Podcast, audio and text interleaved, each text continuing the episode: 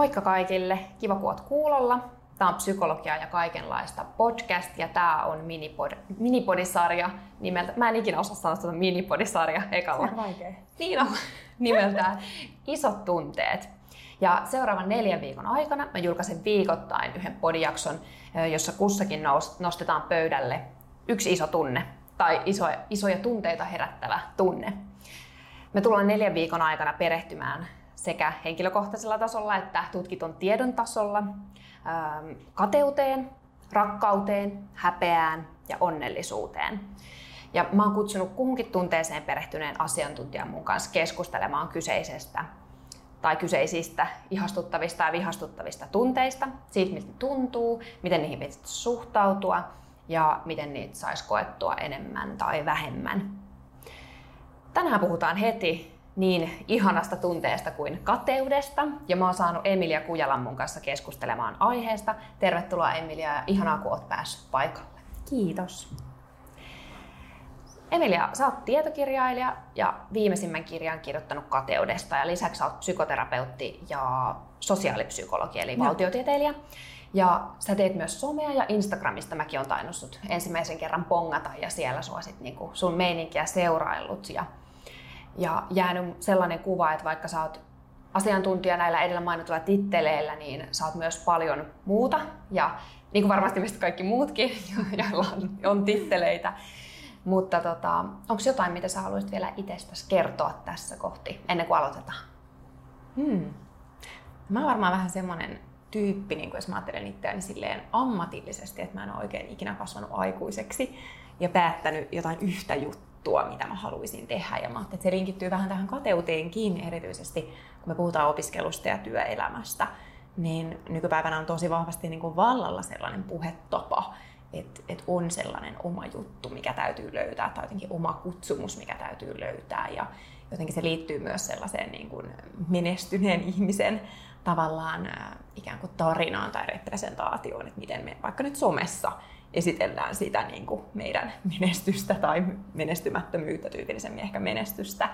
Ja tota, mä oon itse vähän sillä kannalla, että, että se on aina niin kuin välttämättä edes tarpeen miettiä, että olisi joku yksi juttu, joku oma juttu, mitä täytyy tehdä. Ja, ja, ja se voi myös niin kuin suojata, että se, se ei välttämättä ole semmoinen, että kun mä löydän sen oman juttu, niin sitten mä oon tosi onnellinen, vaan tota, se, niitä juttuja voi olla monta, niin se voi olla ihan, ihan tarpeen. Ja, Joo. ja tota, senpä takia on tullut, tullut tehtyä monenlaista ja, ja edelleenkin teen, teen monenlaista. Joo, mä oon ihan samaa mieltä ja tuntuu, että ainakin itsellä silloin, kun on lyönyt jotain lukkoon, että mä oon jotain, niin silloin on ruvennut menemään niin kuin pieleen. Tai jotenkin niin kuin sitten, sitten se niin kuin, ei, ei sitä vaan pysty päättämään. Että elämä on niin moninaista ja monipuolista ja monia eri vaiheita, niin, niin, niin siihen sisältyy kaikkea. Mutta tänään puhutaan siis kateudesta. Ja tota, tämä on itse asiassa, itse asiassa loistava aika puhua kateudesta. Tämä jakso julkaistaan vähän myöhemmin, mutta tänään on julkaistu verotiedot. Ja tämä on jotenkin mainio päivä ja mäkin aamulla huomasin, mä meinasin, että mä vaan nopeasti katon niin top 5, 5 tota, verotettavat Suomessa. Ja, ja tota, mutta sitten mulla menikin tunti siihen. mä jäin selailemaan sen, mä jäin selailemaan, että ketä mun, mun kanssa saman ikäisiä onko siinä listassa yhtäkään. Ähm, ta, tai tota noin, onko tota jotain, tai muutenkaan ketä, ketä siellä on ja mitä aloja ja muita. Mutta itse asiassa, itse asiassa, mitä tässä puhuttiinkin vähän ennen kuin aloitettiin, niin sivuttiin, sivuttiin sitä aihetta, että on, onko, on kai se vähän last season itse asiassa niin kuin tuntea kateutta. Ja itse asiassa mä en kyllä, mä en kyllä tuntenutkaan kateutta niistä, niistä varoista tai omaisuudesta siinä, että se oli sille yllättävän niin kuin helppo selailla niitä, niitä miljardeja ja miljoonia, mitä ihmiset omistaa. Koska, ja tämä varmaan johtuu siitä, että nykyään käsittääkseni on kuitenkin, ja itse asiassa mistä säkin kirjastaisit puhua, niin on se, että, että tunnetaan enemmän niin kuin kokemuksista kateutta kuin itse asiassa ä, omaisuudesta. Ja tavallaan sitä kautta kokemuksista ja tunteista ehkä enemmänkin Joo. koetaan sitä kateutta. Joo, mä ajattelin, että on aika, aika olennainen huomio, mikä on tehty just esimerkiksi sometutkimuksessa.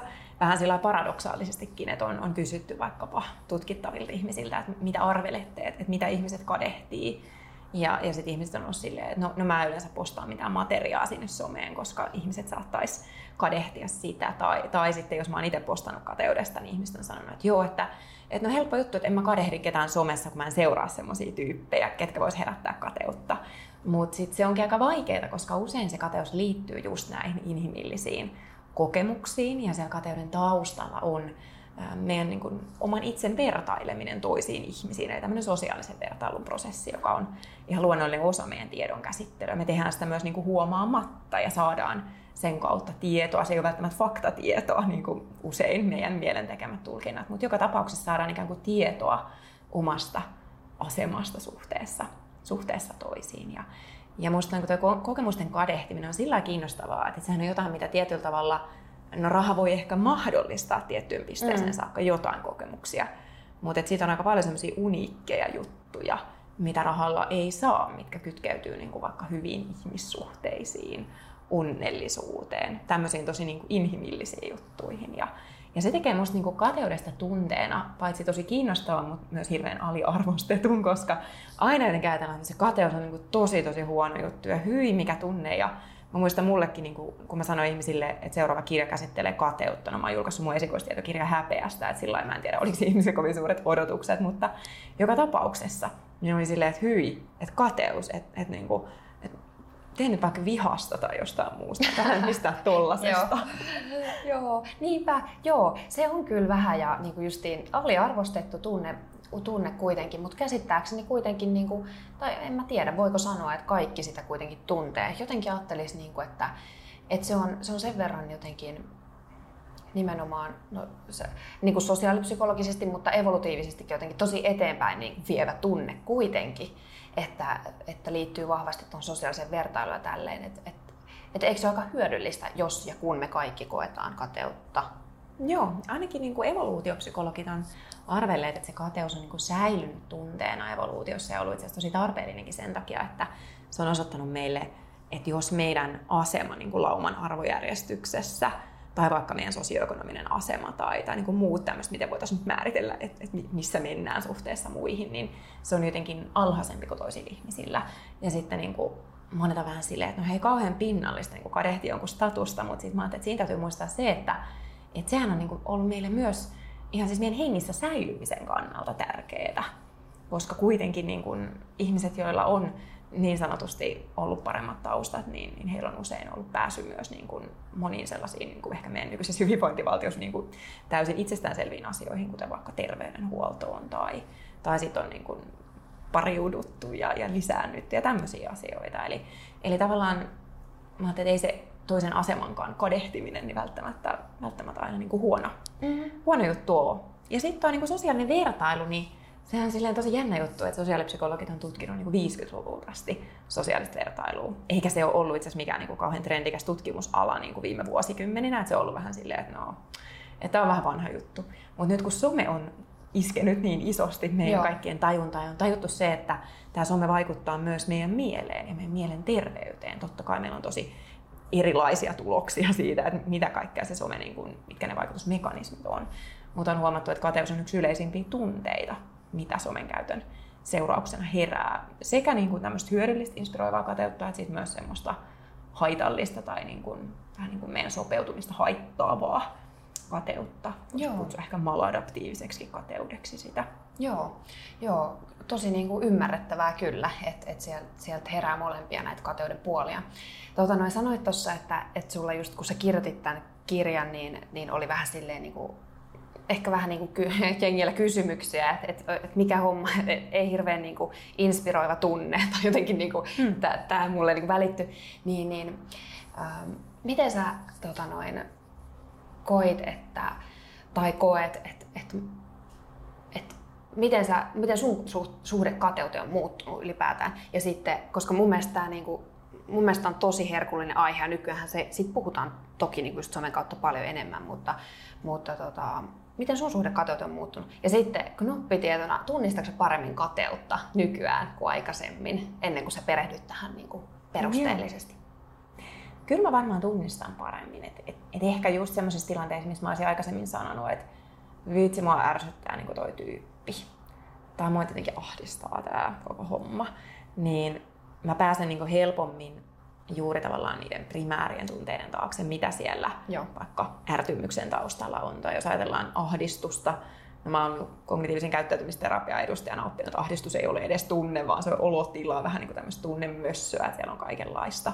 Niin tavallaan on ehkä päässyt paremmin sitten sen taakse myös, että mitä vaikka nyt jonkun someahdistuksen takana on, koska someahdistuksesta puhutaan tosi paljon, tai korona-ahdistuksesta puhuttiin varsinkin niin kuin keväällä tuon lockdownin myötä. Ja, ja mulla on vähän sellainen veikkaus, että kateus ei suinkaan ole ainut asia, mikä siellä taustalla on, mutta se on yksi asia, koska se, että jos nyt vaikka sitä meidän omaa korona-arkea vertaillaan toisten korona-arkeen, niin, niin siinä herää aika helposti, helposti se kateus kyllä. Mm, joo, ehdottomasti, kyllä.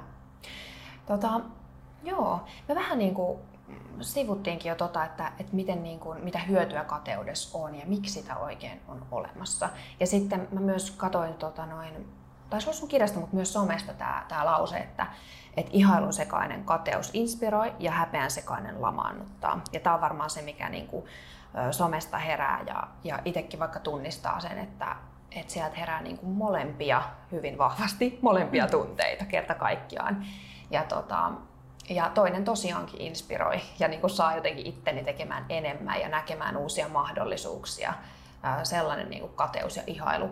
Ja sitten toisaalta toisenlainen taas sit lamaannuttaa. Saa aikaan ehkä sellaisen tunteen itsellä, että mä en, niin kuin, että, että mä en ikinä pysty tohon. Tai toi on jotain, mitä mä arvostan, mutta mut musta ei ole siihen. Ja toihan on tosi lamaannuttava kokemus siitä, että musta ei ole, ole johonkin, mitä mä pidän arvossa esimerkiksi. Mutta mutta joo, missä tämä raja menee? Missä menee niinku inspiroitumisen ja kateuden raja tavallaan? Että et onko siinä jotenkin... Niin. Ja mi... niin. Se on aika hankala juttu tässä. Ei ole, ei ole muutama vuosi, kun julkaistiin sellainen kuin katsaus artikkeli, missä niin kuin ihan maailman johtavat kateustutkijat käy itse asiassa yllättävän hyvässä hengessä tälle entisenä tutkijana täytyy myöntää, että se oli mun mielestä niin kuin ihana esimerkki, että voidaan käydä tieteellistä keskustelua niin kuin haukkumatta toisia, vaikka oltaisiin niin oikeasti eri mieltä. Että se oli, se oli niin kuin hyvä, hyvä artikkeli, mutta siinä käytiin niin keskustelua siitä, että onko meillä itse asiassa yksi kateuden tunne, joka voi saada tämmöisiä niin kuin meidän sopeutumista edistäviä tai sitten sopeutumista haittaavia muotoja. Vai onko se olemassa kokonaan kaksi erilaista kateuden tunnetta? Ja tutkijat ei ole niin kuin edelleenkään yksimielisiä siitä, että on, on tutkimusryhmiä, jotka on sitä mieltä, Aivan. että on kaksi kateutta, ja sitten on tutkimusryhmiä, jotka on sitä mieltä, että yksi ja sama tunne, mutta se voi saada niin kuin erilaisia okay. muotoja. Mutta mä ajattelin, että ehkä niin kuin, joskus tiede, tiede saattaa mennä vähän silleen, että jos mä ajattelin, että mitä hyötyä tästä on nyt tavalliselle tallaajalle, että, että onko nyt yksi vai kaksi kateutta, niin mä ajattelin, että ehkä se olennaisin tieto siinä on, että, että riippumatta siitä, että kummalla kannalla nyt tutkijat on, niin, niin kaikki näyttäisi olevan kuitenkin sitä mieltä, että kateudella on sekä tämmöisiä hyödyllisiä että haitallisia, haitallisia tai sopeutumista edistäviä sopeutumista haittaavia muotoja. Ja mä ajattelin, että yksi sellainen niin kuin, tapa, miten mä niin kuin itse erottelen noita kateuden muotoja, niin on, on esimerkiksi se, että miten just se niin kuin tulkitsee, tuossa miten sä kuvailit, sun kokemus tuli mun mielestä tosi hienosti esiin se, että okei, että, että, niin kuin, että mä niin kuin mietin, että hei joo, mäkin, mäkin voisin tai että, niin kuin, että jotenkin, että mä pääsen niin eteenpäin. Mm. Versus sitten se, että ah, musta ei ole ikinä niin kuin mihinkään, mä jään jotenkin niin kuin murehtimaan sillain, niin kuin itseen kriittisesti ja, ja jotenkin just lamaantuneesti. Mm. Ja toki sitten se semmoinen niin kuin haitallinen kateus on ehkä se, miten kateus on tyypillisesti vaikka mediakuvastossa esitetty, eli just semmoinen tuhoisa, jotenkin katkera voima siihen haitalliseen kateuteen tutkimusten mukaan niin liittyy myös niin kuin vahingon ilo, eli tavallaan ilo siitä, jos se meidän kateuden kohde ää, jollain tavalla niin kuin epäonnistuu. Mutta sitten tähän tämmöiseen hyödylliseen, inspiroituneeseen kateuteen, niin, niin siinä, siinä niin, niin meillä voi tullakin, että voi vitsi, että on huono mieli ton puolesta, jos sille käy jotenkin ikävästi. Joo. Joo. Aivan. Niinpä, että ne seuraukset on, on hyvin erilaiset. Kyllä, ja varmasti niin kuin paitsi, että, että sitä voi olla niin kuin yksilön näkökulmasta selittää, että miten yksilö sitä tilannetta tulkitsee, niin kyllä mä ajattelen, että olosuhteillakin on siihen vaikutusta. Että jos nyt ollaan tilanteessa, missä olosuhteet on sellaiset, että kilpaillaan niin kuin aidosti niukoista mm. resursseista, tai, tai niin kuin, se ei tarvitse olla aina mitään niin kuin materiaa, sellaisia resursseja, vaan mulla tulee meillä vaikka joku niin kuin, työtiimi, missä pomolla on, niin kuin, tai koetaan, että pomolla on joku suosikki, niin se, se on aika niin kuin, ymmärrettävä mm. tilanne, missä sitä kateutta herää. Tai perhe, missä niin kuin vanhempi yrittää kasvattaa lapsia sillä niin hyvin inhimillisellä ymmärrettävällä tavalla, millä muakin on varmasti, niin kuin, tai itse asiassa täytyisi kysyä mun pikkusiskolta, koska mä oon ehkä ollut se, kehen on sitten verrattu, kun mä oon ollut se isompi, isompi siellä, niin, niin tavallaan just, että otappa nyt mallia tosta ja kato nyt, miten hienosti se, niin se on tavallaan niin kuin hyvää tarkoittava pyrkimys muuttumaan, että se voi myös sitten kyllä johtaa niihin kateuden kokemuksiin mm. ja opettaa meille sitä mm. sosiaalista vertailua myös aika tehokkaasti. Mm. Joo, ehdottomasti, joo. Ja toi on tosi kiinnostavaa toi justiin niin kuin kontekstin vaikutus siihen, että varmasti niin kuin, just se, että se aika paljon vaikuttaa myös, että jokuhan voi olla perheessä vaikka kateellinen. Että se jotenkin niin kuin provosoi susta sitä niin kuin tunnetta, että on, on vaikka sisaruskateutta. Tai sitten, tai sitten, mutta sitten taas ei ole töissä kateellinen tai jotain. Että, tai sitten jos se oma kunnianhimo kohdistuu sit vaikka johonkin niin kuin extreme-elämyksiin, mm. niin niistä voi olla kateellinen. Tai, tai jos on kasvanut kilpailullisesta ympäristössä, vaikka on urheiluharrastuksen parista tai jotain, niin sit siihen liittyen voi tulla kateutta. Et, et, tässä on varmaan hyvä just nostaa sekin esiin, että, että mistä säkin puhut paljon, että, että kukaan ei ole kateellinen ihminen, vaan niin kuin me, me koetaan kateutta tai kateuden tunnetta ja sitten se kokemus on myös hyvin niin kuin ympäristöön liittyvää ja kontekstisidonnaista. Kyllä, se ei ole mitään semmoista, mikä niin kuin leimaa meitä jotenkin ihmisinä. Aika usein se on just se niin kuin vaikea juttu, että, että, että tavallaan se tapa, millä me puhutaan tunteista, on tosi herkästi semmoinen leimaava. Joo. Eli, eli just lähtee niin kuin se, että ihminen kokee ahdistusta, niin hän on ahdistunut, ihminen kokee pelkoa, niin hän on pelokas hän kokee iloa, niin hän on iloinen ihminen. Eli tavallaan niin sit myös kateudessa on tuo ihan sama. Ja mä niin ymmärrän sen, että jos miettii sitä, että miten ikävästi kateutta on ihan siis vuosituhansia esitetty niin kuin mediakuvastossa kirjallisuudesta tai jotain raamattua siellä on niin kuin jo kymmenes käskyssä, että, että niin kuin selvästi kateus on tosi niin kuin huono juttu. Joo. Niin tavallaan eihän kukaan halua tulla leimatuksi kateelliseksi ihmiseksi. Mm. Ja, ja sen takia niin kuin mä huomaan, että välillä, välillä jos ihmisten kanssa keskustelee näistä aiheista, niin, niin tulee just se, että en mä ole kateellinen ihminen, että ei tämä koske mua. Mm. Ja mä oon saanut sellaisia lukia palautteitakin, että ihmiset on ollut se, että joo, että kun mä aloin niin kuuntelemaan tai lukea tätä kirjaa, että, että hei, että, tota, että eihän tämä niin kuin, että, että mua kiinnostaa ehkä enemmän tämä somepuoli tässä kirjassa, mutta ei nyt niinkään tämä kateus, että eihän tämä nyt mitenkään mua koske ja sitten mitä niin kuin pidemmälle pääsee, niin onkin silleen, että aha, itse asiassa kyllähän mä tunnistankin tämän kateuden. Joo, niin että sitä halutaan niin kuin pitää jotenkin etäällä itsestään myös sitä kateuden tunnetta. Että sä et halua jotenkin niin kuin omassa ehkä yksinäisy- yksinäisyydessäsikään tai niin kuin, ää, jotenkin omistaa sitä kateutta, että sä oot kateellinen. Että se on niin jotenkin noloa ja häiritsevää mm. tai jotenkin vaikea tunne kerta kaikkiaan. Niin, mä ajattelin, että se voi olla niin kuin itse asiassa mä ajattelin, kun mä kirjoitin häpeäkirjaa, niin, niin mä ajattelin, että häpeä on häpeällistä pahimmillaan ja se häpeän häpeä se vasta onkin häpeällistä ja hirveää. Mutta, mutta tota, nyt mä oon vähän niin taipunut ajattelemaan, että itse asiassa kateus taitaa olla vielä häpeääkin häpeällisempää. Että Joo. Se on aika niin jännä, jännä Niinpä. ilmiö. Niinpä. Mä en tiedä, mistä mä kirjoittaisin seuraavaksi, että mistä mä keksisin vielä niin kuin häpeällisemmän, häpeällisemmän tunteen. niin, niin. Erittäin hyvä haaste. Kyllä. Sulle itselle. Voi laittaa viestejä, jos tulee ideoita. Niin Joo. tervetuloa vaan Joo. kaikki vinkit. Joo, laittakaa ihmeessä. Mä haluan nähdä tämän, tämän mitä, mitä tulee, mitä vielä. Mutta tosiaan niin tää on kyllä niinku se, se on häpeällinen ja niinku nolotunne se, se kateus toisaalta. Mutta just ei, mitä niinku itsekin on oppinut, että, että tota, tavallaan mitä sä sanoit tuossa alussa, että mitä sä oot itse oppinut. Ja mä huomaan, että on itsekin kiinnittänyt huomioon nyt viime kuukausi tai aikoina paljon siihen, että kun, kun tulee niinku just joku ahdistus tai epämääräinen olo, tai, tai mulla se ehkä näyttäytyy se kateus usein sellaisena, että, että mä niin kuin, mä rupesin mun niin poikaystävälle niin kuin paasaamaan jostain asiasta. Ja oikein silleen niin kuin, mä, mä en osaa selittää, mä vähän niin kuin, mä älyllistän sen asian ja sitten sit on silleen niin kuin, ähm, jotenkin niin kuin kritisoin jotain, jonkun ihmisen tekemisiä tai, tai jotain, mitä se niin kuin sanoo, niin sitten mä niin kuin etin sen, että minkä takia se ei ole, se ei ole noin. Ja tavallaan perustelen sen niin kuin, perustelen sitä jotenkin silleen, puen sen ehkä vähän niin kuin fiksummaksi ja kauniimmaksi sen ajatuksen, mikä Joo. se mun primitiivinen tunne oikeasti on. Ja sitten niin jotenkin osoitan sen, että mun vaikka että mun ajattelu on parempaa tai mun toimintatapa on parempaa. Tavallaan niin kuin sitä mä yritän siinä, niin kuin sit siinä sanoa, kun mä paasaan jostain asiasta tai, Joo. asiasta tai ihmisestä tai tilanteesta. Niin, niin se on ollut niin herkullista tarttua siihen, että, että mistä tässä on niinku kyse. Ja sitten niinku uskaltaa pysähtyä siihen, että, että tota, että herättääkö tämä musta itse asiassa sittenkin kateutta tai huonommuuden tunnetta, varmaan ne on jotenkin vähän sukulaisiakin. Ja, ja sehän on ihan sika-informatiivista ja niin kuin hyödyllistä, että jotenkin se, että ja ei todellakaan niin kuin sitä ei pitäisi aliarvostaa, että mitä, mm. mitä infoa se voi kertoa meille. Joo, mä tunnistan ton ihan, ihan saman käyttäytymisen itse asiassa. Mä veikkaan, että se on varmaan myös joku semmoinen, mitä tällä niin kuin akateeminen koulutus, koulutus on niin kuin kyllä niin kuin ruokkinut ja, ja itse on, on tehnyt muutaman vuoden niin kuin väitöskirjaa, niin mä luulen, että se, se aika erityisesti, kun on siinä niin kuin tiedeyhteisössä, mikä on niin kuin jälkeenpäin ajatellen erittäin kilpailuhenkinen ja erittäin Joo. kateuteen tai kateudelle altistava, niin, niin se on kyllä niin kuin semmoinen, Toi ehkä liittyy niin kuin mun ajattelussa vähän siihen, että miten kateus sekoittuu niin kuin häpeään, koska häpeä liittyy niin kuin toi kokemus niin kuin huonommuudesta aika olennaisesti. Ja, ja kun niin kun, meillä on oikeastaan neljänlaisia selviytymiskeinoja silloin, kun me koetaan häpeää. Eli me voidaan niin kuin hyökätä itseämme tai toisia kohtaan, tai sitten me voidaan piiloutua itseltämme ja toisiltamme. Niin, niin toi niin kun, se on ollut mulle silmiä avaava itselle, että et tavallaan se sellainen ikään kuin päteminen ja oikeassa oleminen, niin, niin se onkin vähän sitä niin kuin hyökkäämistä toisia kohtaan, jotta voisi tavallaan nostaa niin kuin itseään ylös tai säilyttää Joo. sen, niin kuin, että et vitsi mä oon kyllä niin kuin tämän yläpuolella.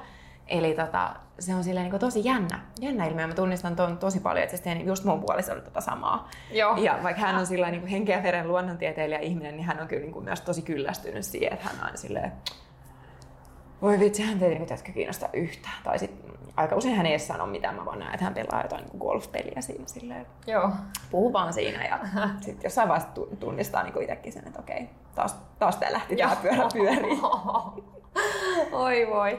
Mutta se on, se on kyllä, se on jotenkin hulvatonta jopa sitten huomata, että kun se pyörä pyörii. Tai ei, ei nyt hulvatonta, itse asiassa kipeätä, mutta, mutta siis periaatteessa, että on, et, niinku, et on oikeasti aika niinku, äh, lapsellinen, kun esittää niinku fiksua. Niin, ja itselle voi mun mielestä sille hyvän tahtoisesti myös vähän naurahtaa tuollaisissa tilanteissa, että, että se semmoisiahan me ollaan. Mm. Me ollaan tavallaan niin kuin lapsia aikuisen asussa. Halutaan tulla nähdyksi ja halutaan, että meidän, mm. meidän ajatukset huomataan. Ja, ja jotenkin niin kuin, se on tosi tosi jännä juttu. Mm. Mm. Niinpä. Sitä se on. Niin, niinpä. Joo. Ja sitten mä oon huomannut myös, että, että tota noin, kateutta voi niinku tuntea hyvin niinku erikoisistakin asioista. Et se ei ole hirveän niinku yksinkertainen tunne, että ajatellaan, se ei ole just näin, että, että jollain on niinku enemmän rahaa kuin meillä, mä oon kateellinen. Ja, tai tai niinku, se, se ei ole niinku yksinkertaista aina. Että ne voi olla hyvin niinku yllättäviäkin asioita ja erikoisia asioita. Tuleeko sulla jotain, mitään mieleen itsestäsi, mistä, mistä sä oot ollut niinku, ähm, mistä olet ollut kateellinen, mistä sä oot ehkä joku itse vähän yllättynyt tai sitten, että, että se on ollut jotenkin vähän eriko, erikoista mm. tai jotenkin? No mä oon ollut ehkä yllättynyt siitä, että, että niin kuin tuossa puhuttiin, että se, se ei ole niin tavallista kadehtia niin kuin materiaa. Niin, niin mä oon ollut yllättynyt siitä, että, että mä oon tehnyt kuitenkin niin kuin yrittäjänä ja sitä ennen niin kuin freelancerina pitkään töitä, mikä tarkoittaa varsinkin kun siihen yhdistää psykoterapeuttikoulutuksia, joka maksaa hitosti, niin aika silleen kädestä suuhun elämistä. Mm. Ja tota, mä oon ollut todella yllättynyt siitä, että mä oon niin huomannut kadehtivani jotakin mun sellaisia ystäviä, jotka työskentelee vaikka mainostoimistossa tai, tai jossakin niin kuin tutkimuslaitoksessa ja, ja nauttii niin kuin semmoista säännöllistä, säännöllistä niin kuin erittäin kelpoa, kelpoa palkkaa. Ja sitten mä oon niin miettinyt, että mikähän juttu tämä on, et, et niin, mm. koska mä oon myös pitänyt itseäni ihmisenä, jolle on ehkä just tärkeämpää se, että saa tehdä sitä, mistä syttyy, eikä niinkään se raha. Että se on niin kuin mm. vastoin sitä mun tavallaan ihanne minää tai sitä, mitä mä ajattelen, että millainen ihminen mä oon. Ja sitten mä tajusin, että oikeastaan tossakin ainakin niin kuin mun kohdalla siihen liittyy vahvasti jälleen ne tunteet, mitä siihen assosioituu, että mitä me kadehditaan. Eli tavallaan en mä kadehdi sitä niin kuin tilipussia itsessään, mutta mä kadehdin sitä niin kuin turvallisuuden ja jatkuvuuden kokemusta, Joo. koska tavallaan yrittäjänä se on, on niin kuin enemmän ja vähemmän välillä, mm. välillä niin kuin jossakin piilossa. Joo, niinpä. Aika kiinno, tosi kiinnostavaa. Joo. Joo mulla tuli myös mieleen, mä koitin myös miettiä, että, että mistä kaikesta että itse on ollut kateellinen. Ja, ja sitten välillä huomaa just vähän niin kuin oikeastaan samantyyppisiä niin kuin ristiriitaisia juttuja, että et, et esimerkiksi mä oon huomannut, että mä tosi usein somessa varsinkin niin kadehdin kaikkia mun äh, ystäviä ja tuttavia tai, tai muita, ketä nyt siellä seuraan, jotka asuu jossain maalla tai, tai meren äärellä tai maalla tai metsässä. Ja, ja just, vi, ja, tai jossain, just jossain metsän keskellä, pellon keskellä järven rannalla kaikkea. Mä kate, kadehdin aina sitä. Ja sitten mä oon itse valinnut asua kantakaupungissa. Mm. Ja, ja niin kuin mä, en, mä en vaihtaisi sitä missään nimessä siihen maaseutuasumiseen. Mutta tota, et, mut se on tosi hassu, että mä silti kadehdin sitä Joo. tosi pahasti. Ja tota, joo, että se on vähän ihmeellistä. Ja, ja, niinku, ja sitten mä niinku mietin, että ja toisaalta, toisaalta tuohon ehkä liittyy myös sellainen, sellainen, että ehkä somen aikakautena muutenkin tässä niinku valintojen maa, suuressa maailmassa ja tälleen, niin sit niinku on se kokemus myös, että haluaisi kaiken. Mä oon jotenkin liittänyt sitä myös siihen, mm. että, että mä haluan jo sen maalaiselämän, mutta mä haluan myös kaupunkielämän.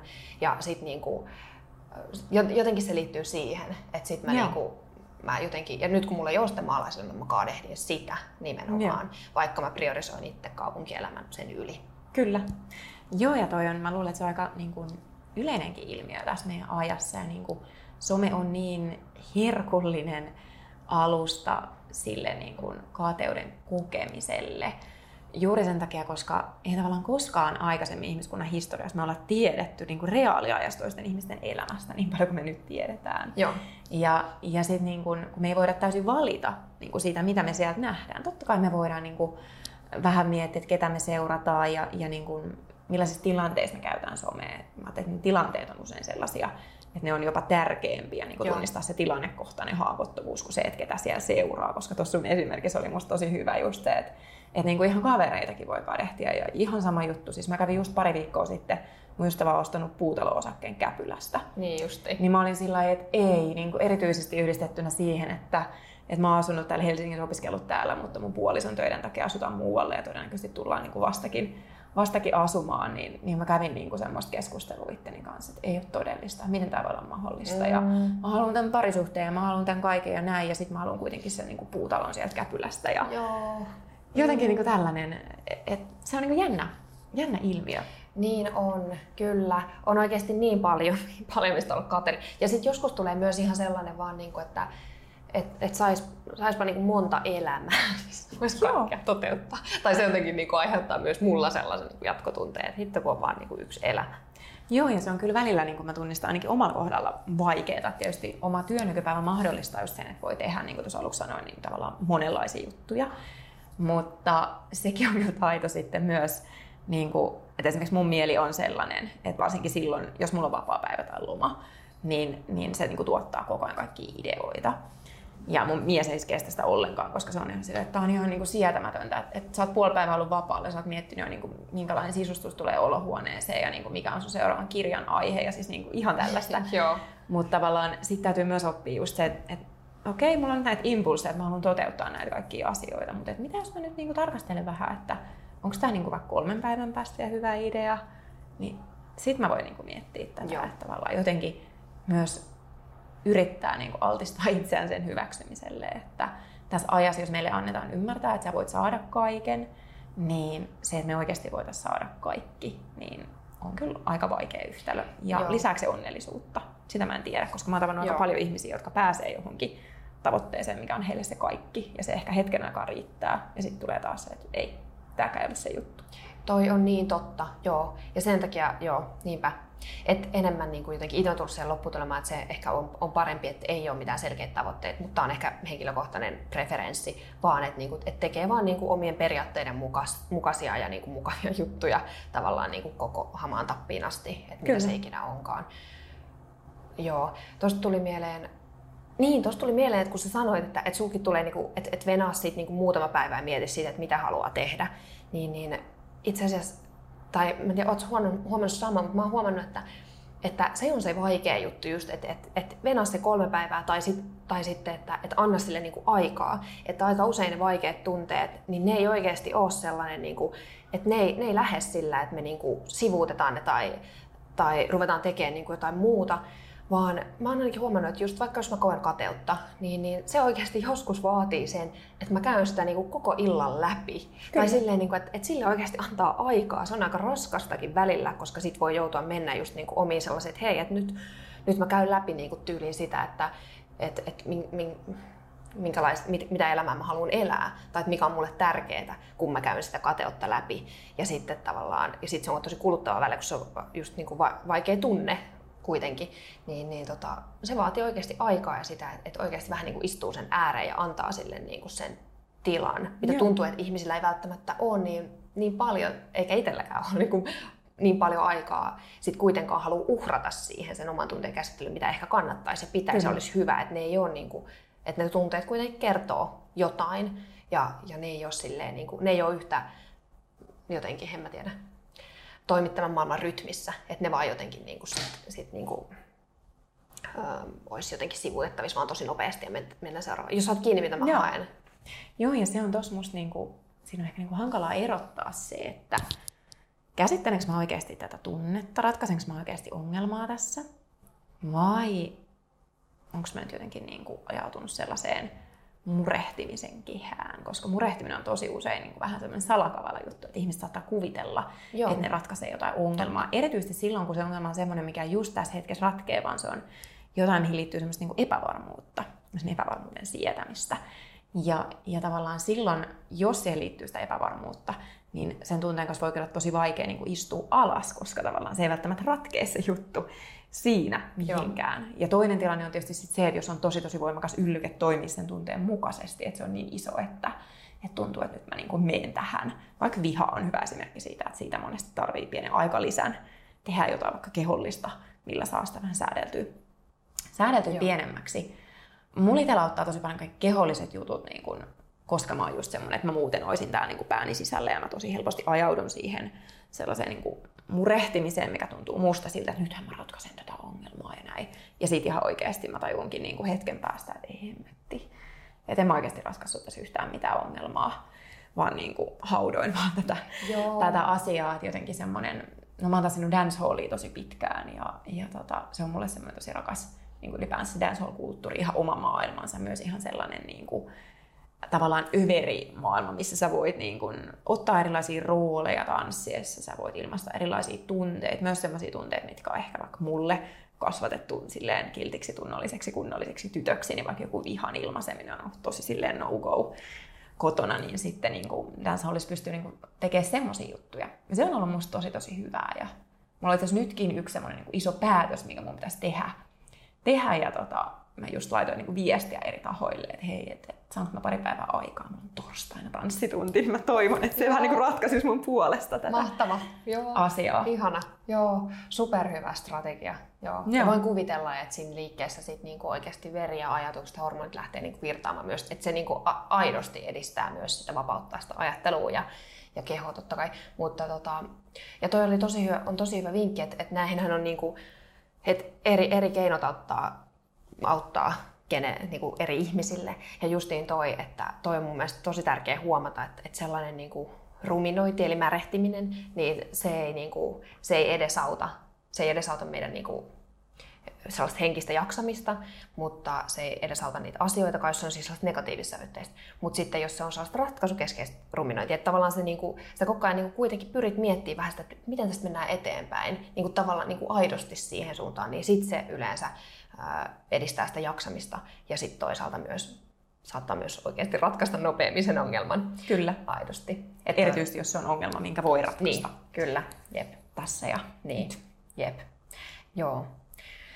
Tota, mitä sitten, kun, no jos mietitään sellainen tilanne, että, että, että ihminen huomaa edessään, että nyt musta niinku herää kateuden tunne, niin mitä olisi hyödyllistä tehdä tai kysyä itseltä? No mä ajattelin, että ihan ekaksi niin voi onnitella itseään ja ylipäätään siitä, että on niin tunnistanut, että se on kateutta läsnä.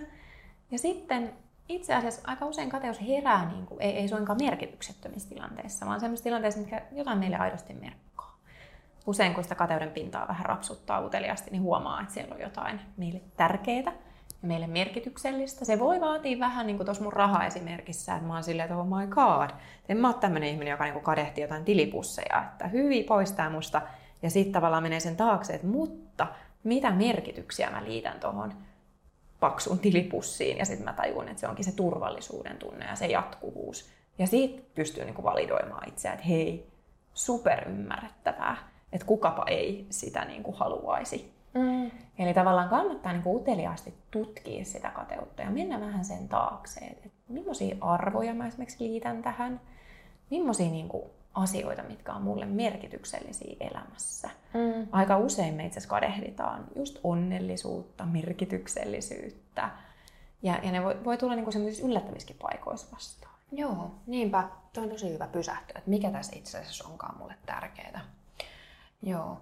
Tuo on muuten hyvä, kun sä sanoit ton, ton tota, oliko ne jotain media-alan tai startup-tyyppejä, ketä sä niin kate, kadehdit, ja se oli se turvallisuuden tunne. Joo, opiskelukavereita. Joo, opiskelukaverit, joo. Tuli tosta mieleen, että, että tota noin, mä oon tajunnut itse, että kun mäkin välillä kadehdin sellaisia ihmisiä, jotka on niin kuin, no vähän samantyyppisellä alalla, tai sitten jollain bisnesalalla ja tälleen, ja sitten mä oon tota, tajunnut sen, että mun mielestä on hauska, kun me molemmat ollaan kuitenkin niin kuin terveydenhuollon alalla, mm. niin sitten se on tavallaan sellainen, se on, vähän, se on vähän sydämen juttu. Mä en sano todellakaan, että se on sellainen mikään erityinen kutsumusala, mutta siis tavallaan sellainen, että et ehkä on kiinnostus tietynlaisiin asioihin. Kyllä. Auttamiseen ja mielen juttuihin ja näin. Mutta tota, niin, niistä mä oon tajunnut, että mitä mä siellä kadehdin. Niin mä luulin, että se oli sulla, mutta sulla olikin toi turvallisuus toi. Mutta kun mulla itsellä on, niin mä tulkitsin sen silleen, että mulla taas on se, että kun ne tota, saa panostaa niiden pukeutumiseen ja ulkonäköön tosi paljon. Ja sitten kun itse on ollut töissä just sairaaloissa ja psykiatrisissa sairaaloissa ja niin tällaisissa lastensuojelussa ja näin, niin, niin sitten tota, sit, sit siellä ei ole niin mikään smart casual. Enkä mä mitään smart mm. casualia mm. halua, vaan siis se, että, että ihmiset, niin kuin, ihmiset saa oikein, niin kuin, että, että nyt niin kuin mennään töihin ja niin kuin mm. saa, saa välillä pukeutua tai No itse asiassa ne ei kyllä saa olla pukeutumatta usein, että se on se haittapuoli. Mutta mä taas liitin sen merkityksen, koska mulle taas, mä oon taas aina tykännyt niin kuin silleen, ää, pukeutua tai panostaa jotenkin vähän, miettiä sitä, sanotaanko näin. Tuosta oli niin kauan, kun sä sanoit tuon, että, että, että ei ne ehkä saakaan panostaa tai niin kuin valita itse, mm. niin, niin mä olin sanomassa, että voiko siellä olla niin kuin tavallaan vapauden tunne taustalla ja se autonomia. Mm. Että sä saat niin kuin ilmaista, sulla on vapaus ilmasta itseä, koska esimerkiksi mulle niin kuin pukeutuminen liittyy tosi tosi vahvasti siihen. Ja, ja niin kun mä just, just mietin niin kuin, tota, niin kuin tämän illan esimerkiksi mekkoa, mikä pistettiin tuohon suoristumaan ja roikkumaan tämän äänityksen ajaksi yhden rypyssä, rypyssä. Mä mietin, että voinko mä niin asiantuntijana mennä telkkariin, tällainen, tällainen viritelmä päällä. Niin, mutta sitten samaan aikaan mä ajattelin, että ei vitsi, että mua ei oikeasti rajoita mikään. Mua ei rajoita mikään uniformu, miltä mun pitäisi näyttää. Mm. Ja varmasti asiantuntija niin kuvasto ja semmoiset, niin kuin, että mitä oletetaan asiantuntijoilta, niin jollain tavalla voi se rajoittaa, mutta sitten mä oon jotenkin niin kauan sitten todennut, että ei, ei ole mua varten, että tota, mm. jotenkin just, just toi vapaus, että sitten sen haluaa oikein Joo. vetää vähän silleen, että mieluummin överikuvaa järjestää. Mä, mä niin tykkään tästä, tämä on mun juttu. Ja toi on hyvä, arvostan ja toi on ihan upea mekko, minkä mä tästä näen, näenkin tuolla, niin mä odotan innolla, että mä näen sut illalla TV-ssä se päällä puhumassa täyttä asiaa. Itse asiassa mun yksi asiakas eilen sanoi mulle, että mä aion sitten katsoa sen lähetyksen ja mä laitan sinne chattiin tosi paljon vihaisia viestejä, jos mä näen sulla mustan, harmaan tai bacon jakun. Aha, joo. Hän tiesi jo etukäteen että todennäköisesti, niin Joudut sellaisia ei nähdä mun joo. päällä valitettavasti. niin. Onneksi. Mutta joo, toi on, toi on varmasti, joo, vapaus on hyvä sana siellä taustalla. Että vapaus niin kuin, ilmasta itseään sit tässä tapauksessa sen pukeutumisen kautta. Kyllä. Joo. Tota, Sitten Joo, mä mietin vielä sitä, että, että miten kateus sit eroaa, että, että tota noin, eroaa eri myös niin kuin ihmissuhteissa. Et, ja mitä mä oon käsittänyt, niin just se, että et, et yleensä kateutta kuitenkin koetaan johonkin sellaiseen äm, su, suht niin kuin, miten, ei liian kaukaiseen tyyppiin. Että et en mä, niin kuin, en mä kadehdi niin kuin itse asiassa, no kyllä mä joskus kadehdin Lady Gagan vapautta pukeutua. Onhan kyllä. se nyt niinku kadehdin. Ja on se aika, on se aika. Ei, ei sitä voi kieltää. Ei sitä voi kieltää. Mutta siis niinku esimerkkinä. Että ehkä jonkun, jonkun tyypin pukeutumista mä en niinku kadehdi. Ehkä se on niin kaukana. Toisaalta sit niinku, jotenkin liian kaukana, että se pitää ehkä olla sopivasti lähellä. Kyllä. Sitten taas mä mietin sitä, että että onko se niin, että meidän niin kuin, sit ihan lähe, koska no jos mä itse mietin, että sä voit kertoa mikä tieto tässä on taustalla, mutta että, että sitten taas niin kuin omia ihan niin kuin lähipiirin ihmisiä en ehkä itse kadehdi, että ne on jotenkin itsellä on sitten taas niin niihin on jotenkin kiintynyt niin paljon, että sitten taas niiden niinku sellainen menestys liittyy jotenkin suoraan mun menestykseen tai on, mm. niiden onni liittyy mun onneen. Että sitten niitä on niinku tosi en mä sano, että vaikea kadehtia, vaan se ei niinku tule samalla tavalla mieleen.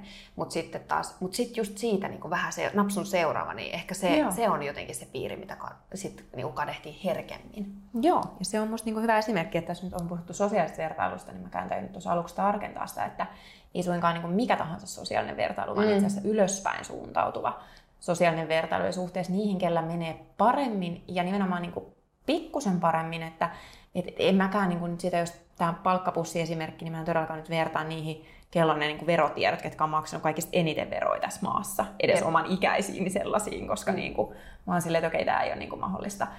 Mutta se on just se, että menee pikkusen paremmin. Ja sitten mä ajattelin, että tuossa niin ehkä, tuossa esimerkiksi mitä sanoit niistä läheisistä ihmisistä, niin siinä tulee varmaan niin kuin se, että toisaalta – jos he menestyy, niin, niin siinä tulee tämmöinen klassinen sosiaalipsykologinen ilmiö kuin paistatteleminen heijastuneessa kunniassa. Eli sä vähän niin kuin pääset osalliseksi siitä heidän jutusta, Joo. jolloin se kateus ei niin kuin herää ehkä niin voimakkaasti. Ja toinen mun valistunut arvaus voisi olla se, mikä voi olla itse asiassa myös tosi hyödyllistä, jos kokee kateutta, että kun tosi usein me tehdään niin kuin tulkintoja siitä, että millaista se meidän kateuden kohteena olevan niin kuin ihmisen elämä on. Ja meidän tulkinnat ei niin kuin, tietenkään ole faktoja, Joo. mutta me vähän niin kuin täydennetään sitä tarinaa, mitä vaikka nyt some kertoo meille jonkun ihmisen elämästä. Eli liitetään siihen vielä, niin kuin, että sitten se on varmaan tätä ja sitten sillä on varmaan tota, erilaisia merkityksiä. Niistä jos me ihan aidosti tutustutaan siihen, että millaista ihmisen elämä oikeasti on. Ja mietitään vaikka sellaisia kysymyksiä kuin, että mistä hän on joutunut vaikka luopumaan. Että hän on päässyt vaikka siihen asemaan, missä hän on tai tämän tyyppisiä juttuja. Tai löydetään ehkä jotain niin kuin oikeasti täydellisestä vaikuttavasta ihmisestä joku semmoinen inhimillinen pieni, en mä tiedä voiko sitä virheeksi kutsua, mutta meissä kaikissa on sellaisia. Niin se voi itse asiassa myös lievittää sitä niin kuin kateutta. Mm. Mä luulen, että läheisissä ihmisissä tämmöisiä tunnistaa paremmin. Eli, eli vähintään sitten kun keskustelee, niin pääsee sen taakse, että ah, no se elämä on tuommoista, vau, vähän, vähän niin kuin joo, mutta sitten, että okei, niin no siellä oli tämä ja sitten oli vielä toikin. Ja, ja onhan se ihminen myös tehnyt niin kuin tosi kovan duunin sen eteen, missä se on nyt. Eli, eli tavallaan tämmöinenkin, että, että onko joku ihminen niin kuin ansainnut sille jotenkin päästä kertoimella asioita tai vähän niin kuin reittä pitkin, mitä aina niin kuin tuntuu, että naisia edelleenkin välillä syytetään tämmöisestä, vai sitten onko se oikeasti tehnyt kovan duunin. Niin, niin se on vähän eri asia kateuden näkökulmasta. Joo, tosi hyvä pointti. Niinpä, ja käy järkeen, että, että siinä varmasti on toi, että näkee tavallaan kokonaisuuden paremmin, kun se Kyllä. on lähellä. Kyllä kaiken, mitä siihen liittyy. Joo. Jep.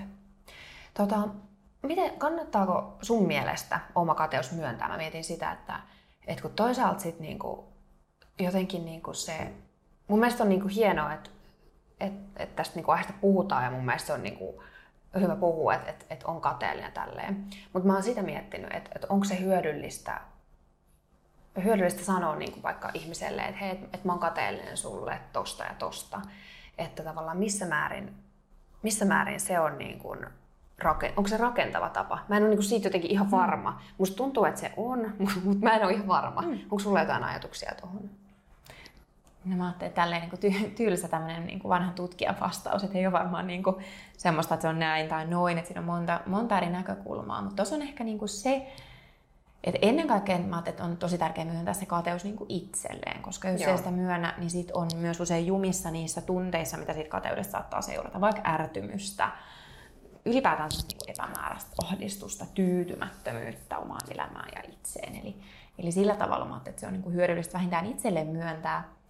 Joskus voi käydä niin, että, että jos me paljastetaan se meidän kateus sellaiselle ihmiselle, jota me kadehditaan ja se on niin riittävän läheinen, että se pystyy vaikka kertomaan sitten jotakin takaisin meille, koska aika usein käy niin, että jos me ollaan kateuden kohteena, niin meille tulee niin kuin halu vähän niin kuin pienentää itseämme tai tehdä itsestämme, niin kuin, että olisi jotenkin enemmän samalla tasolla sen ihmisen kanssa, joka on paljastanut sen kateutensa. Niin, niin tavallaan se ei voi olla se hyvä puoli, että me saataan jopa oivaltaa, että se tyyppi, jota me kadehditaan, saattaa kadehtia meitä jossain asiassa. Esimerkiksi tässä mun kirjassa mä kuvaan yhtä tällaista, mm. tällaista esimerkkiä. Mutta mä luulen, että on kyse myös tosi paljon siitä, että, että miten niin kuin, millä tasolla siitä keskustellaan. Että jotenkin just semmoinen läpäheitto, että vitsi mä oon sulle kateellinen tämmönen, niin mä tiedän johtaako se nyt sit yhtään mihinkään, jos, jos on niin kuin sillä tasolla, että hei vähän mä kadehdin sua. Niin sit se on niin kuin semmoista vähän niin kuin small talkia, mutta sit musta niin kuin se on ehkä, että ei se ainakaan sen kateuden tunteen prosessoimisen näkökulmasta välttämättä niin kuin, vielä hirveästi Joo. edistä mitään. Tuo on ihan, ihan superhyvä pointti ja just se, että tärkeintä on niin käsitellä se kateus itsensä tavallaan, että koska toi on ehkä nimenomaan se pointti, minkä mä tunnistan niin sekä itsessä, niin kuin mä ilmaisen tai jos joku ilmaisee mulle, niin siihen vaikuttaa itse asiassa tosi paljon se, että, että onko se ihminen niin kuin tai on ihminen tai itse, onko niinku käsitellyt sen kateuden, niin se ilmaisu on niinku hyvin erilainen siinä kohti. Ja silloin siihen on myös helppo toisen tai itse niinku vastata. Et, Kyllä. et jos se on niinku sellainen käsitelty kateus versus sellainen ei niin käsitelty kateus. Joo, Et siinä on vissi ero myös. kyllä. Ja, ja, joo, tuo oli, tuo oli kyllä hyvä pointti. pointti. Mutta toikin oli myös mielenkiintoista, just tuo kateuden kohteena oleminen, että et miksi se tuntuu hankalalta. Että se on usein, usein sellainen tilanne, missä niin kuin jos ajatellaan, että- silloin kun me koetaan kateutta, niin silloin meidän, meidän asema laumassa on uhattuna. Me tajutaan, että okei, mulla on jotain vähemmän kuin jollain toisella. Mutta tavallaan sit sekin on uhkaavaa olla kateuden kohteena vähän niin kuin samasta syystä, koska siinä voi tulla pelko, että, että joutuu lauman ulkopuolelle sen takia. Eli se on niin kuin aika semmoinen, kun tietyllä tavalla mä ajattelen vaikka somemaailmassakin, niin, niin aika monesti niin kuin pieni määrä, varsinkin semmoista ihailun sekasta kateutta, niin, niin se, on, se voi olla niin kuin tosi hyväkin juttu, jos mä nyt ajattelen vaikka tälleen tosi, tosi tylsästi niin kuin bisneskielellä jonkun vaikka henkilöbrändiä siellä. Niin se tietyllä tavalla vaatii, että on jotain, että sä voit vähän niin katsoa ylöspäin.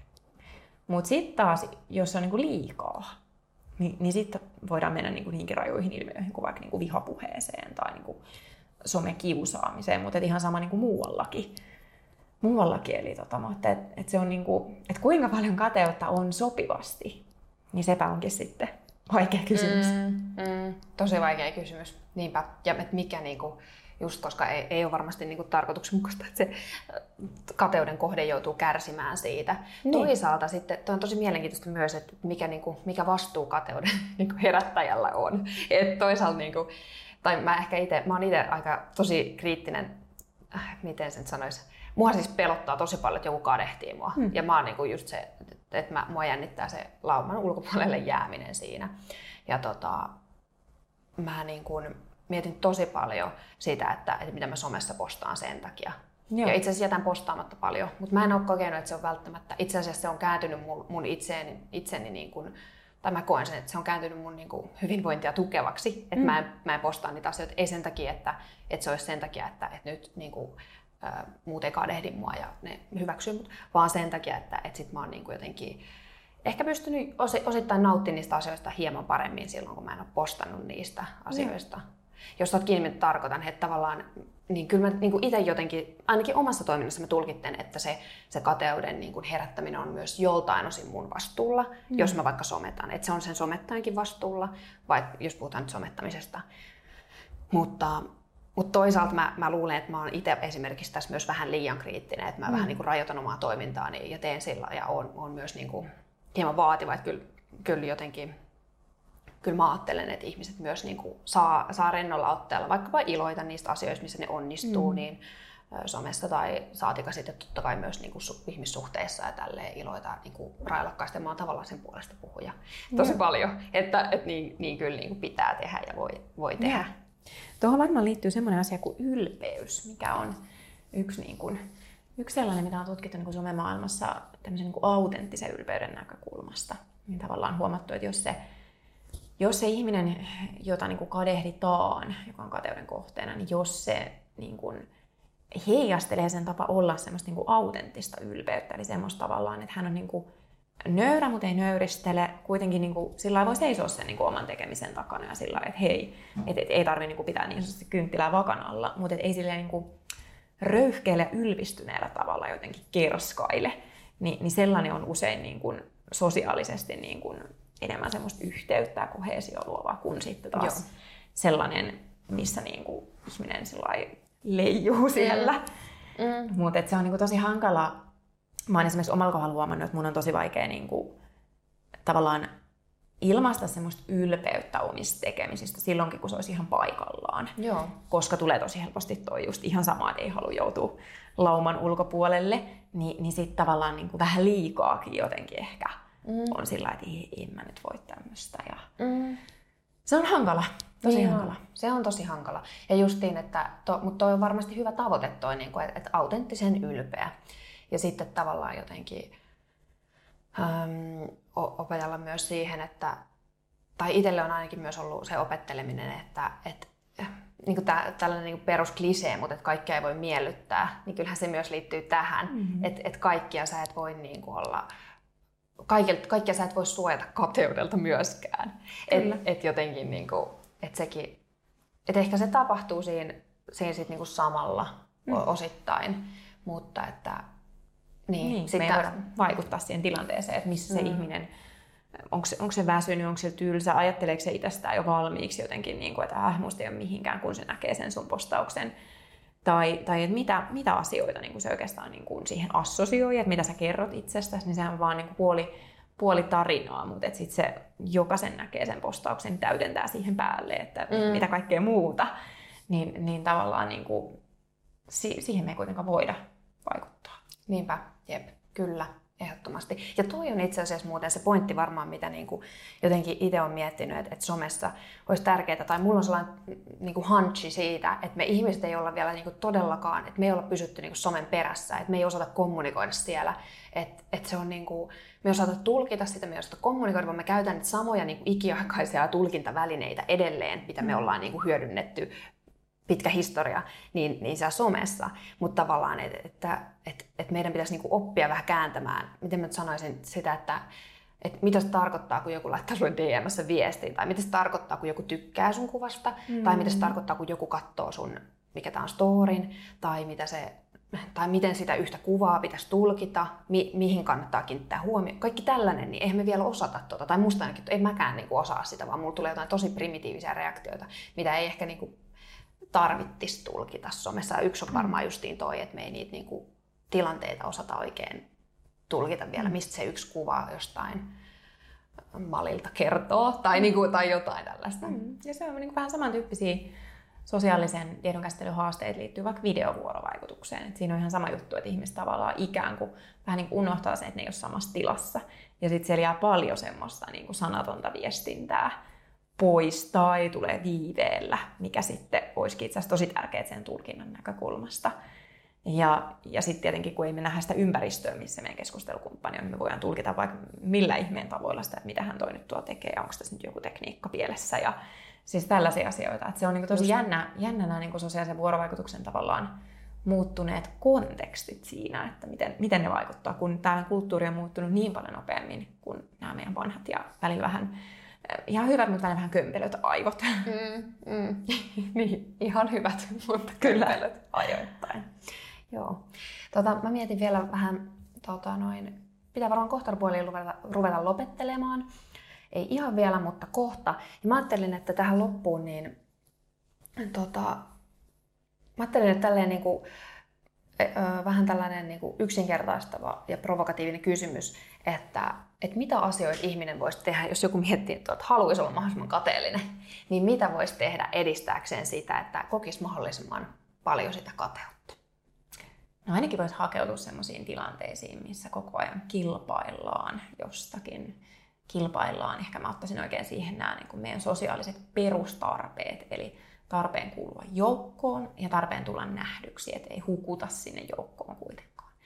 Ja semmoinen tilanne, missä näistä kilpaillaan, missä olisi mielellään vielä sitten vaikka joku ihminen, vaikka nyt joku opettaja tai valmentaja tai pomo, jonka suosiosta tällä tavalla, tällä tavalla kilpailtaisiin. Ja sitten missä olisi niin kuin mahdollisimman hyviä, hyviä tyyppejä ympärillä, että et, et sulla olisi koko ajan oikeasti sellainen olo, että et sä oot huonompi kuin toiset niin, niin tavallaan tämä on aika herkullinen ympäristö. Että kieltämättä kun mä kuvailen tätä näin, niin mulla tulee yksi vanha työympäristöni mieleen ja, ja mä alan miettiä, että ei ollenkaan, ollenkaan kummaa, että mä voin siellä aika pahoin. Että joo. Tota, joo.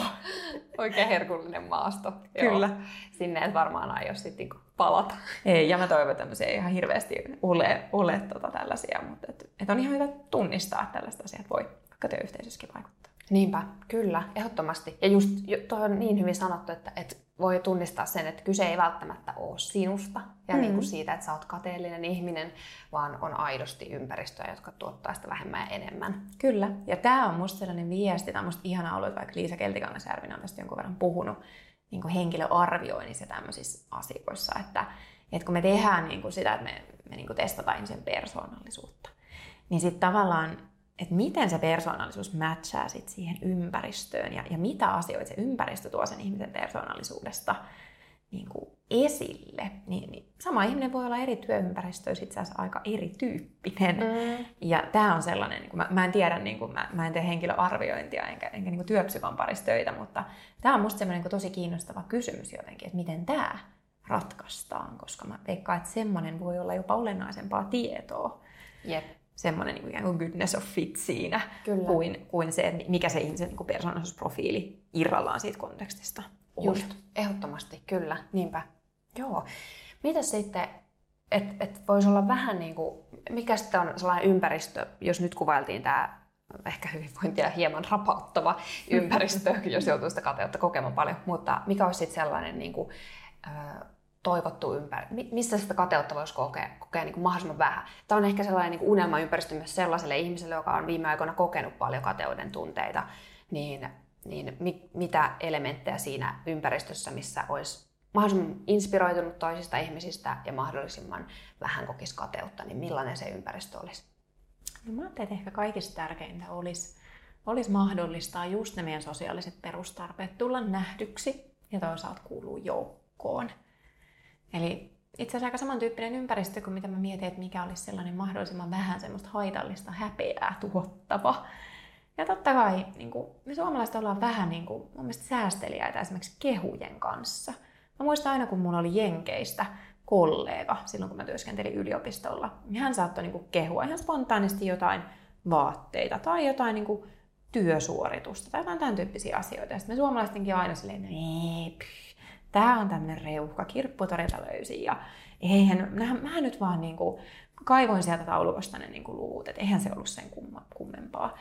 Eli tavallaan se kehujen antaminen, mutta sitten myös se kehujen aito vastaanottaminen. Se ei ole aina helppoa. Se mm. vaatii usein aikamoista altistumista sille ja sen muistamista, että sitten ne meidän mieli alkaa helposti niin keksiä niitä, että no ei tämä oikeasti ole. Ja tavallaan niin kuin mitätöimään sitä, jos joku kehuu, niin muistaa, että se on, se on myös semmoista niin kuin vähän valeuutisiksi kategorisoitavaa mielen löpinää, minkä voi niin kuin jättää, mm, mm. jättää omaan arvoonsa. Niinpä, joo. Ja kaipaisin aika paljon semmoista kulttuuria myös niin kuin somessa, että nostettaisiin toisiamme ylös, eikä niin kuin painettaisiin alas. Se näkyy valitettavasti niin kuin ammatillisessakin kulttuurissa aina välillä. Joo. Välillä, että jotenkin niin kuin sellainen nostamisen ja, ja niin kuin toi Iina Lähteenmaa, joka tekee tätä rohkaisuryyppypodia sinne shout out, niin tota, hän sanoi, että rohkaisun kulttuuria, niin musta se on sika hyvin, hyvin mm. sanottu. Joo, niinpä, kyllä. Ja sitten jotenkin se, niin kuin, toi oli hyvin sanottu, että suomalaiset ehkä vähän niin kuin niukasti käyttää niitä sanoja, kehusanoja ja kaikkea. Ja jotenkin miettiä, että onko tämä nyt oikeasti niin kuin ansaittua ja ettei varmasti mm-hmm. käytetä niin kuin ylisanoja, että se nyt olisi niin kuin kauheata. Ja hyvä, kun otettu Jenki, Jenkin esimerkiksi ja tiedän myös pari jenkkiä ja siitä britit on mun mielestä myös sa- samanlaisia siinä mielessä, että niillä on niinku mahtava niinku repertuaari niillä ylisanoilla. Että sitten tavallaan ei, ei se ole enää aina niin niinku väliä, että, että onko se nyt niinku just prikulleen, mutta siitä tulee niinku mahtava fiilis, kun joku niinku oikein niinku haippaa ja käyttää sellaista niinku magnificent, niin kuin ne, on, ne on sellaista jotenkin niin kuin oikein kuvailevaa ja tukevaa. Mun mielestä se on myös niin kuin, se on jotenkin hauska kulttuuri ja sellainen niin kuin yleen jotenkin jotenkin niin, niin erilainen, että et, et siinä ei niinku just pihtailla niitä sanoi. Että ehkä siitä olisi jotain opittavaa, että niitä ei tarvi, niinku, että ei kaiken nyt tarvi niinku olla just silleen, että, että se nyt on niinku ihan prikulleen ollut noin erinomainen, mitä sä nyt sanot, eikä niinku yhtään yli tai ali, jos saat kiinni, mitä tarkoitan. Et, et mä kyllä itsekin toivoisin niinku sellaista näkeväni. Joo, ja sitten myös semmoinen itsen haippaaminen, niin mä ajattelin, että mm. ei, ei sekään aina huono juttu ole. Musta tuntuu, että mä oon itse oppinut paljon jamaikalaisesta kulttuurista niin kuin siitä. Siitä ja jotenkin niin kuin, se liittyy ehkä just vahvasti myös siihen, että kun sä asetut kehossa semmoiseen asentoon, joka ei niin kuin blokkaa sitä.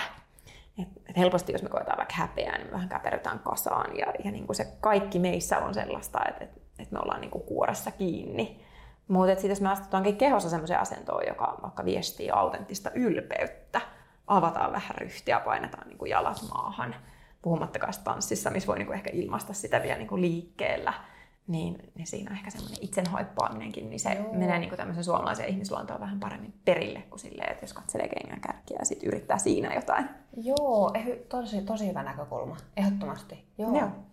Tota, mietin vielä, että loppuun niin että mä mietin niin kateuden tulevaisuutta. Onko sulla tähän jotain ajatuksia? Mä jotenkin ajattelin, että nyt sä saat niinku heittää villeimmät idea, ideasi niinku, niinku tähän, että, että mitä sä, kun sä oot kuitenkin perehtynyt kateuteen tosi paljon, niin mitä sä ajattelet, että, että miltä se voisi näyttää tulevaisuudessa? Tullaanko me aina olemaan kateellisia ja mitä ne asiat vois jatkossa tulla olemaan, mistä me ollaan kateellisia ja tälleen? No mä arvelen, että, että kyllä niin kun sosiaalinen vertailu on niin kiinteä osa meidän tiedon käsittelyä, niin mä oon aika skeptinen siinä, että miten me saataisiin kateus tai mikään muukaan sosiaalinen tunne tältä maapallolta niin kuin katoamaan. Se olisi, mä en keksi semmoisia olosuhteita, että, että, että missä, missä se voisi olla mahdollista. Ja jotenkin niin kuin, mä uskon, että sellaisia ympäristöjä, jotka voi tuottaa meissä kateutta, niin niitä varmaan tulee niin kuin koko ajan lisää. Suomen alustat kehittyy, työympäristöt kehittyy, työtavat kehittyy, varmaan monia ammateita, mitä on nyt, niin ei ole enää parinkymmenen vuoden päästä. Ää, varmaan, jos mietin vaikka tämä opiskeluvalintoja, niin kuin tämmöistä, että mihin mä haen opiskelemaan, siihen liittyviä asioita, nekin varmaan niin kuin elää ja muuttuu. Mutta sitten jos mennään sinne, mikä niin kuin tässäkin on ollut ehkä tässä jaksossa punainen lanka, että mitä siellä kateuden taustalla on. Arvot, merkityksellisyys, onnellisuus ja ennen kaikkea sitten ne tunteet siellä kateuden taustalla.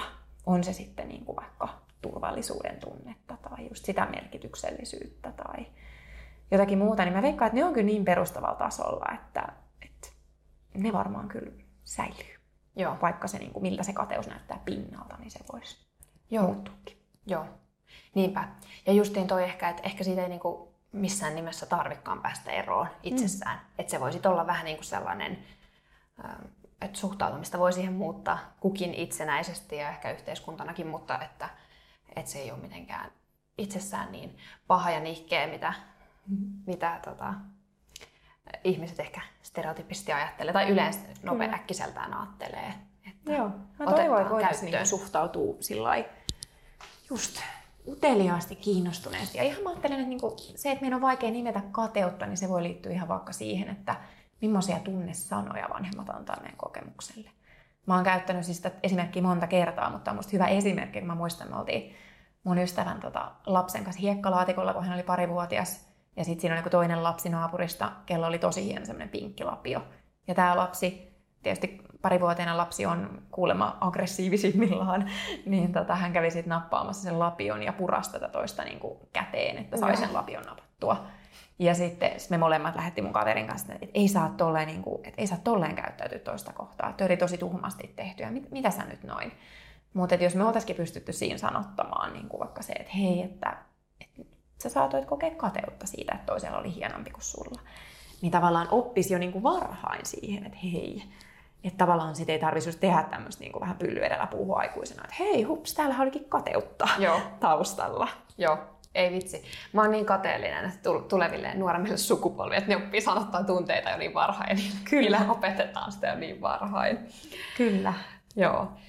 Tota, mä oon myös kateellinen niille, kun sä sanoit tuosta, että, että kehujen vastaanottaminen, sitä pitää opetella kaikkea, niin mä oon niillekin kateellinen, jotka osaa vastaanottaa kehuja tosi hyvin. Mm. Jotkuhan on niinku sellaisia, että ne osaa olla oikein silleen, että oikein läsnä ja kiitos. Oikein, niin kuin, että nyt ollaan tässä. Voi vitsi, että kiitos, onpa niin kuin hienoa kuulla. Ja nä, ai vitsi, se on siistiä, mutta mä en ole todellakaan siellä. Mutta, mutta tämä on ehkä, otetaan se, niin kuin, mä otan sen mun henkkohtavoitteeksi tästä keskustelusta. Mulla on ihan sama, sama tavoite ja mä usein pieniltä lapsilta ja ihan siis joltain eläimiltäkin voi musta oppia sitä hyvin. Vaikka mun koirasta mä huomaan heti, jos hän kehuu ihan oikein niin kuin, oh, mahtava. Oh, kun hän oikein niin kuin, pari senttiä nousee ylöspäin ja sitten on, oh, on niin ihana. Joo. Jotenkin. Se on mun mielestä niin kuin, tosi, tosi liikkistä. Ihana, joo, niinpä. Siinä on hyvä opettaja. Joo. Tota, päätetään tämä jakso tähän. Tämä oli tosi hyvä keskustelu ja tosi kiinnostava jutella tästä aiheesta ja pureutua tästä varmaan, no sä puhuisit tästä, mäkin varmaan puhuisin tästä jo monta tuntia, mutta, tota, mutta keskustelu jatkuu ja sä jatkat sitä, sä jatkat sitä tänä iltana ja varmasti muuna muuna päivänä ja sua voi seurata ainakin Instagramissa tunteella Emilia Kujala, onko jotain muuta, sitten voi tilata kirjan Onko jotain muita kanavia? Öö, no Facebookista löytyy psykoterapeutti Emilia Kujala sivu, mutta mä päivitän sitä kyllä paljon halvemmin kuin Instaa. Kyllä mä sitä Instaa kovasti suositan. Joo. Ja Spotifysta löytyy eka tuotantokausi tota, tunteella podia. Siitähän ei ole hetkeä varmaan tulossa, mulla on niin paljon näitä kirjakiireitä ja muita tässä, mutta tota, siellä on eri tunteista, tunteista jaksoja. Joo. Käykää tota, noin seuraamassa ja lukekaa se kirja tai kuunnelkaa, koska tota, siellä oli muun muassa yksi todella liikkis juttu, mitä mä, mitä mä melkein herkistyin siinä, kun mä kuulin sen sun storin siitä, kun sä olit lapsi, sit se silmälasi keissi. Joo. se oli niin hyvä. Niin mikä kuuntelee, niin kuulette sen. Se oli todella hyvä keissi. Tota noin, joo. Mut hei, ensi viikolla, viikon päästä palataan uuteen aiheeseen, uuteen tunteeseen. Silloin jatketaan. Kiitti kun kuuntelitte ja katselitte. Jos siellä on, oot YouTubessa tsekkailemassa, niin palataan viikon päästä. Moikka!